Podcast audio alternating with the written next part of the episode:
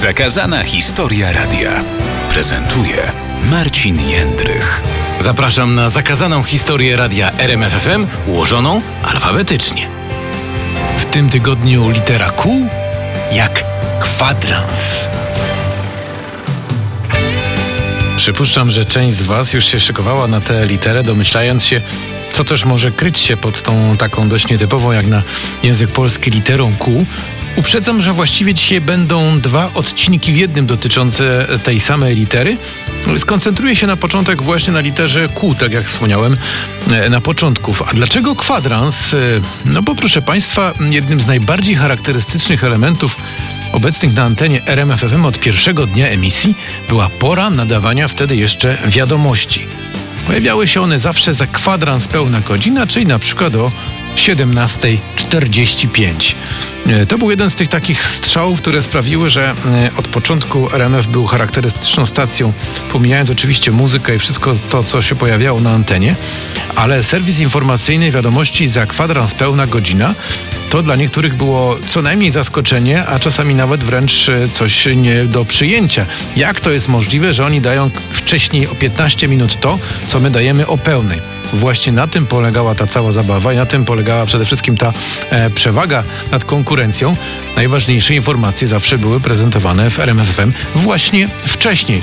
I co ważne również, w czasach, kiedy ludzie e, poszukiwali muzyki, to na przykład jak ktoś e, był znudzony wiadomościami, które pojawiały się w innych stacjach o pełnej godzinie, jak przełączał na R M F, no to właśnie u nas już grała muzyka. I to też był bardzo fajny pomysł na to, żeby ściągnąć do odbiorników nowych słuchaczy i przy okazji także pokazać im, jak to radio wygląda. To było dość skomplikowane, jeśli chodzi o ten kwadrans, no bo pewnego rodzaju taka, powiedzmy, natura człowieka, przyzwyczajenie zazwyczaj jest takie, że wszystko się robi do pełnej godziny, zwykle omawia się albo może na pełną, albo na wpół do, ale są to te wskazówki albo na dwunastce, albo na szóstce, ale nigdy na dziewiątce, czyli za kwadrans pełna godzina.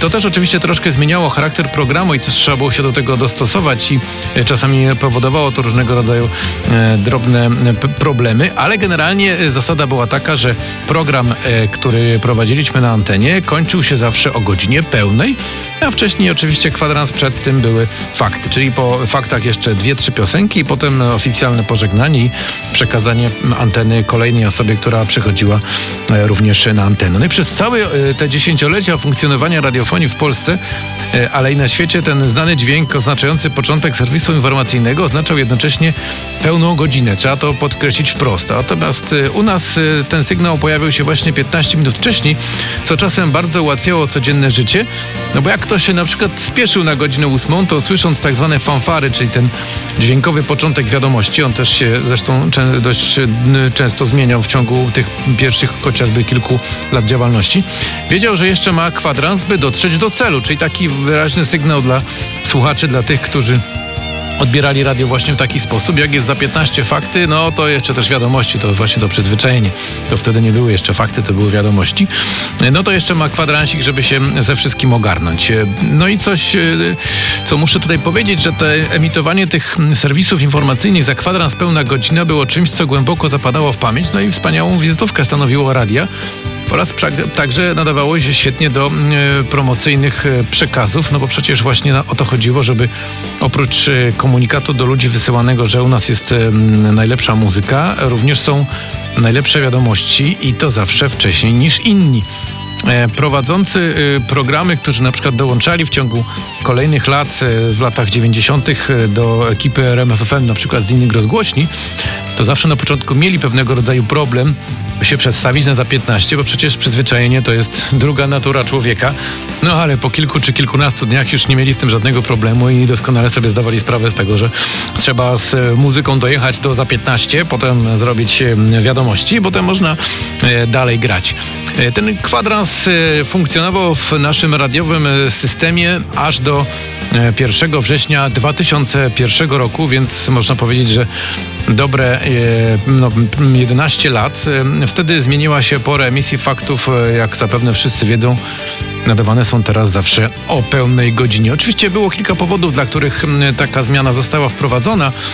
Myślę, że jednym z tych najważniejszych było to, że jednak chodziło tutaj o to, że pewne wydarzenia, które czasami działy się w świecie polityki zwłaszcza, no, rozgrywały się w ciągu tych czasem piętnastu minut właśnie do pełnej. Wtedy my nie mogliśmy podać pełnego obrazu danej sytuacji, a podawała to na przykład nasza konkurencja, bo większość polityków czy też innych, powiedzmy, systemów do nadawania wiadomości dostosowywała się właśnie do tak zwanej pełnej godziny, co powodowało, że my mogliśmy być w tym momencie troszkę na tym stratni. Dlatego też podjęta została taka decyzja, żeby powiedzmy dostosować się do ogólnego trendu, nie wprowadzać już tej kwadransowej zmiany, która oczywiście swoją rolę odegrała i trzeba to jasno powiedzieć, że to nie jest tak, że to był jakiś wielki problem z tym, że musieliśmy wrócić na pełno, choć oczywiście przestawienie się z kolei prowadzących, takich chociażby jak mnie, który przez lata dojeżdżał z programem do za piętnaście na to, że trzeba teraz dojeżdżać z programem do pełnej,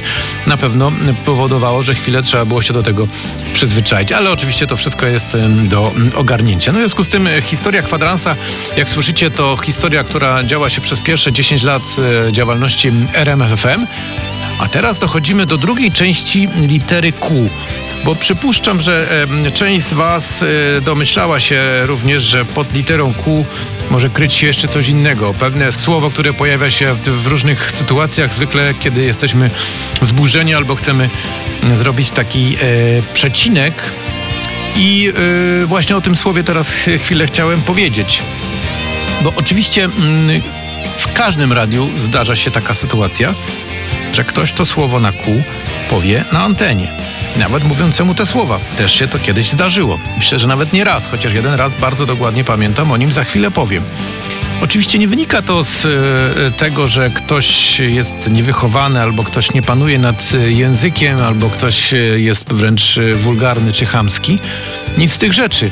Czasem jest to efekt po prostu wielu emocji albo jakiegoś splotu niekorzystnych sytuacji, które powodują, że nagle człowiek przez moment zapomina, gdzie jest, co mówi i do kogo mówi.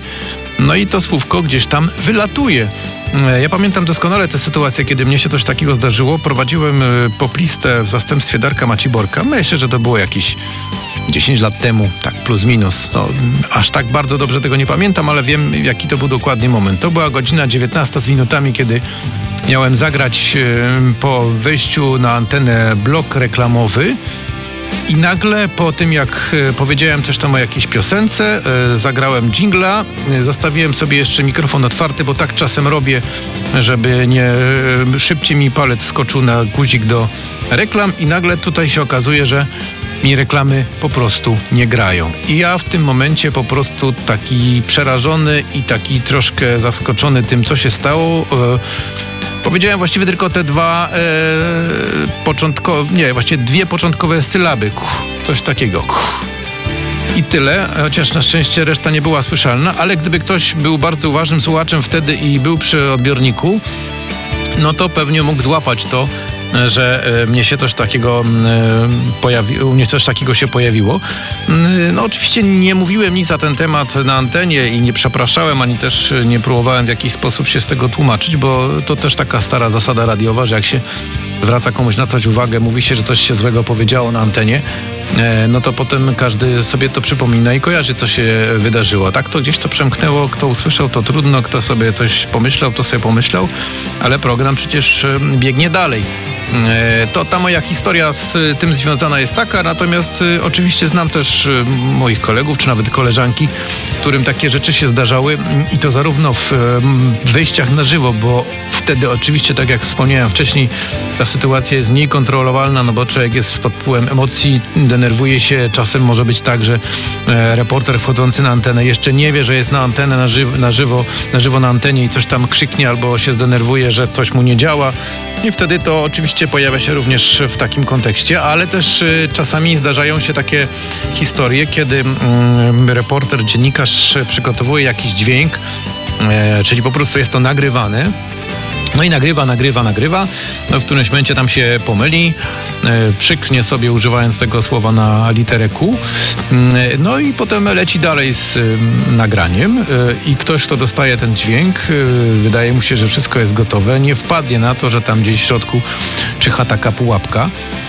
A tu taka niespodzianka się może pojawić i chyba też kilkakrotnie coś takiego zdarzyło się, w, no raczej w latach wcześniejszych R M F u, takie wydarzenie, że gdzieś tam w, po prostu w jakimś dźwięku był, jak to się mówi w żargonie radiowym, po prostu brud. Oczywiście ten brud był niedopuszczalny. Zresztą, jak pewnie kojarzycie, czasami również w telewizjach tego typu sytuacje się zdarzają. Są to efekty albo niedbałej pracy, co też należy podkreślić, albo też pośpiechu i sytuacji, w której człowiek pracuje w takim stresie i tak bardzo mu zależy, żeby ten materiał, który przygotowuje, był jak najszybciej, że nie zwraca uwagi. Czasem jest to taka sytuacja, że jak ktoś patrzy na dźwięk, a być może niektórzy z was kojarzą, jak się w programach edycyjnych do dźwięku patrzy na ten wykres tego dźwięku, no to wydaje się, że wszystko jest w porządku, że tutaj nikt, nikt nie zrobił przerwy, nie zrobił żadnej pauzy, w związku z tym właściwie całość nadaje się do emisji.